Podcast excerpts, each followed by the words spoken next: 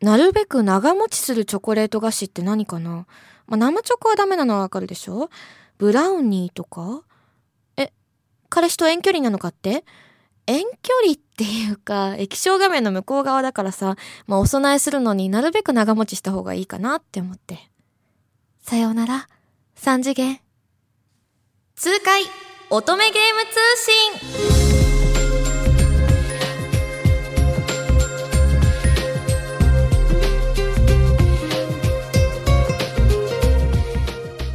皆さんこんにちは、通崎千穂です。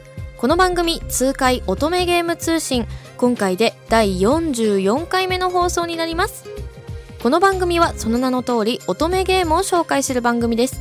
乙女ゲームとは画面の向こうからかっこいい男の子たちが私たちに愛を囁いてくれるそんな夢のような女性向けの恋愛シミュレーションゲームのことです今回特集させていただきます作品は遥かなる時の中で3アルティメットでございますこちらは2月23日発売予定のプレイステーションビータ専用ソフトとなっております。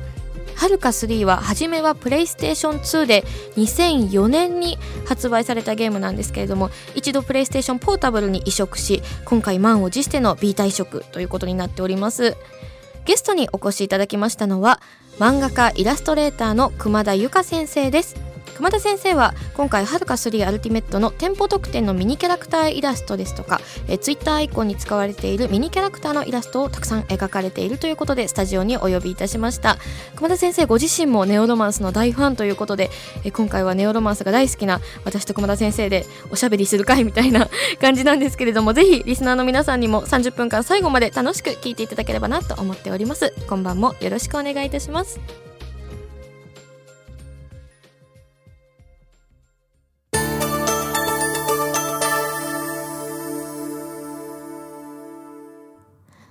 かせてください。ゲスト様の、お、は、な、し。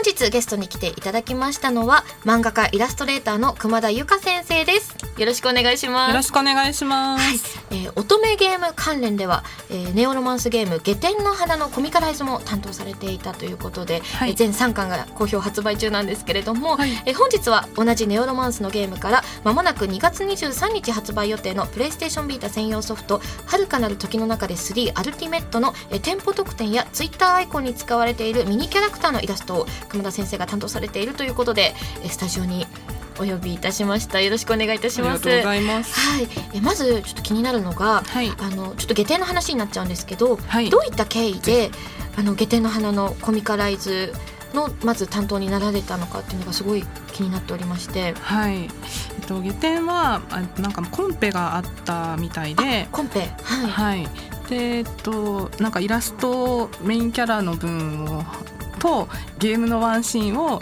えっと、漫画に3ページにしてくださいっていうなんかお題みたいなのがあって、はい、でそれをまあ光栄さんとかが見てくださって、うん、なんか決まったらしいです。そうなんですね。その、はい、ちなみにお差し支えなければなんですけど、はい、ワンシーンっていうのはどこを書いたんですかゲームの？あまあ光秀と蛍ちゃんのなんか出会いあ最初のシーンかな？小鳥になって忍び込んで忍び込んで愚者っていう愚者はちょっとゲームゲームだったかちょっとわかんない。ちょっと忘れちゃったんですけど。っていうシーンを最初に書いて、はい、ちょっとでも色っぽいシーンですよねそこね。あそうですね。光秀がかっこいいシーンですね。ね。あそこを書いて選ばれたということ。そこから、はい、今はそのネオロマンスさんのミニキャラクターのイラストっていうのは、はい、まあ、そのご縁があって依頼が来たっていうかね。そうですね。突然突然。まあ講談社さんを通してあ。のお話いただいて。嬉しくて 受けたっていう感じですかね、はい、ああそうなんですね。すごい私が印象的だったのがそのネオロマンスの、うん、あれは20周年の時だったかな、うん、にあのヒロインをたくさんミニキャラクターで描いてヒロイン勢ぞろいみたいなイラストを、はい、多分個人的に熊田先生がツイッターに上げていらっしゃったのを私。はい個人的です。そういうのがやっぱり目に留まったんじゃないですかね光栄さん。あなな分かんないですけど、はい、すごい私素敵だったなって覚えてるんですけど。えそもそも熊田先生が初めてプレイされた乙女ゲームっていうのは、はい、ネオロマンスだったんですかね？あ一応はるかなる時の中での八王将で。八王将、はい、ワンですね。ワンですね。いつ頃ですか？もともとなんか高校生の時に、はい。あのちょっと興味があって、うんうん。まあ、クラスの女の子があのゲームを持ってたので、はい。ちょっと声をかけたかったんですけど、はい。ちょっと生きってたというか後吐き取っていたので あの声をかけれずちょっと普通に働いてお金を稼げるようになってから、なるほど。あの買いました。興味があったのは結構前からすっごい興味ありました。た恥ずかしくて言い出せなかった恥ずかしかったです。いやでもちょっとわかります。私も中学生の頃うん。にやっぱり好きだった子がいたんですよ、うん。多分はるかだったかなあの頃は、うん。うんなんですけどいやなんかえでもゲームでね、あのどうやってお付き合いするの？とかって言っちゃってたんですよ。もう本当にその頃の自分殴りてえとか思ってるんですけど、いや ね、そういう頃もありますよーね。ねちょっと年頃で。えミニキャラクターを描かれる時と、うん、ゲテナのコミカライズの時のように等身大のキャラクターを描かれる時っていうのは、はい。どういう違いが自分の中でありますか？と私が結構ガチャガチャが大好きで、まあちょっとガチャガチャ強的な感じでこうもうガッチャガチャ回してたんですけど。そうなんですね。まあそれまあそれでガチャガチャが好きだから、はい。まあガチャガチャもガチャガチャばっかですけどあのカプセルの中に詰め込んだあような可愛さみたいな。あうん手のひらサイズの手のひらサイキャズラクターをじゃあ描くのが好きはい。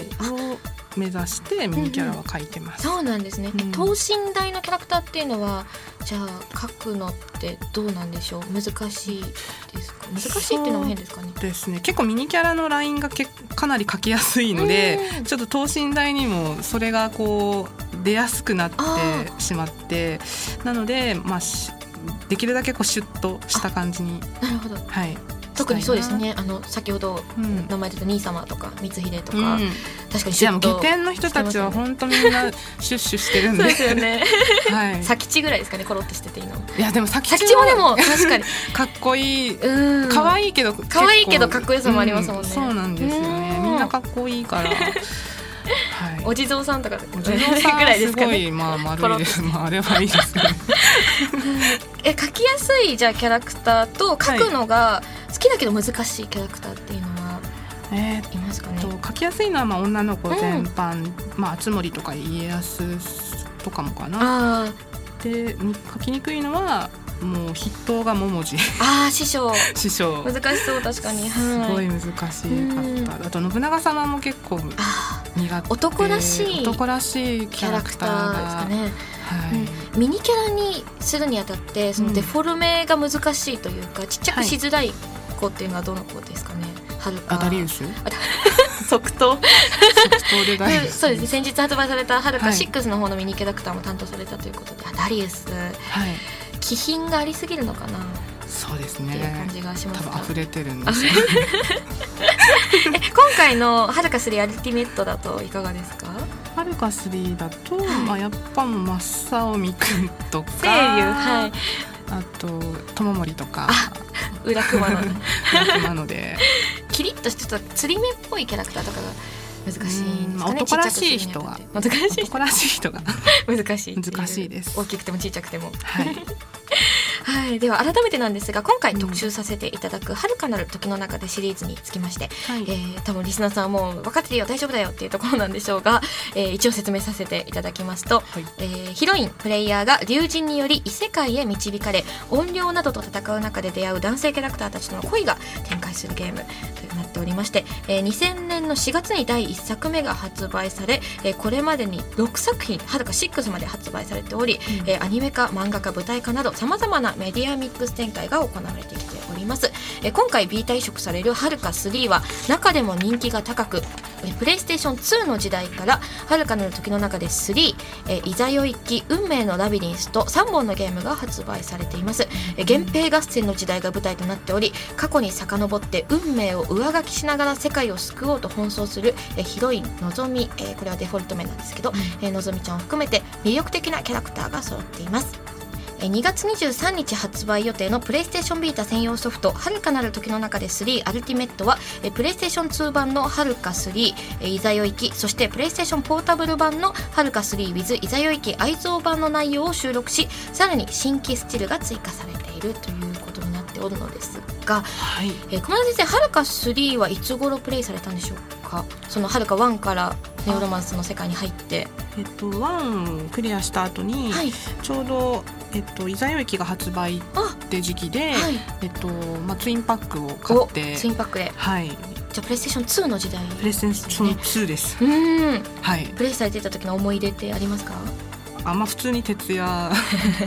徹夜したっていうあるあるですよね、はいあるあるのいや私も徹夜しました。私多分うん。乙女ゲームで徹夜したの、はい。はるか3の友森ルートが初めてだと思います。うん。どうしても友森救いたくてうん。でもまずルートが見つからないみたいなうんどこだどこだって分岐点探してはい。夜が明ける難しいですよね。ね。リスナーさんの、えー思い出も寄せていただいておりますので、はい。順番にご紹介したいと思います。まずラジオネーム音量さんからいただきました。浄化されちゃう。はい、えー、津崎さん熊田先生こんにちは。はい。えー、熊田先生が書いたアイコンはどれも可愛く全部保存しています、えーさて「はるか3」が発売された時私は中学3年生でした。当時隠れキリシタンの状態で「えーはるか3」を遊んでいました、うん。えー家族の足音が聞こえたら急いでプレイステーション2のビデオのチャンネルを変えたりして家族に乙女ゲームを遊んでいることを必死にごまかしていました。という音量さん。わかるわかる。ねでも隠れキリシタンって表現が面白い。で す絶対踏み絵とかって好きなキャラクター内出されたら踏めないっていう、ねうん。はい。そして熊田先生のお友達のはい。あの三谷智子先生、あの漫画家の三谷先生からメールをいただきました。ありがとうございます。ラジオネーム、えー、はちみつプリンが食べたい三谷さん。うん食べたいね。須崎さん、熊田さん、こんばんは。熊田さん、ラジオご出演おめでとうございます。はい。えー私も漫画を描いておりまして、はるか3は熊田さんと出会うきっかけにもなった大切な作品です。えー私はゆずるが一番好きなのですが、その話になると熊田さんはいつもゆずるね、私と誕生日一緒だよと自慢してきます。知ってるよ、羨ましいです。これからもファンとして友人として応援しております。ラジオ聞くのが楽しみです。頑張ってねというメールいただいております。はいどうもありがとうございます。三谷先生からはすごい綺麗な、はい。あのイラスト工藤さんのイラストも一緒に送っていただいてねラジオなのでお見せできないのが残念ですがありがとうございましありがとうございますたゆずると誕生日一緒なんですか？一緒です。7月の十七17日。じゃあ一緒に三谷先生に毎年はい。ゆずると熊田先生おめでとうみたいな。祝ってほしいいですね。いういいですね。では後半のコーナーでもですね今回たくさんメールいただいておりますので、はい。あのリスナーさんの質問を拾いながらいろいろお話ししていきたいと思いますので、はい。よろしくお願いしおます。願いします。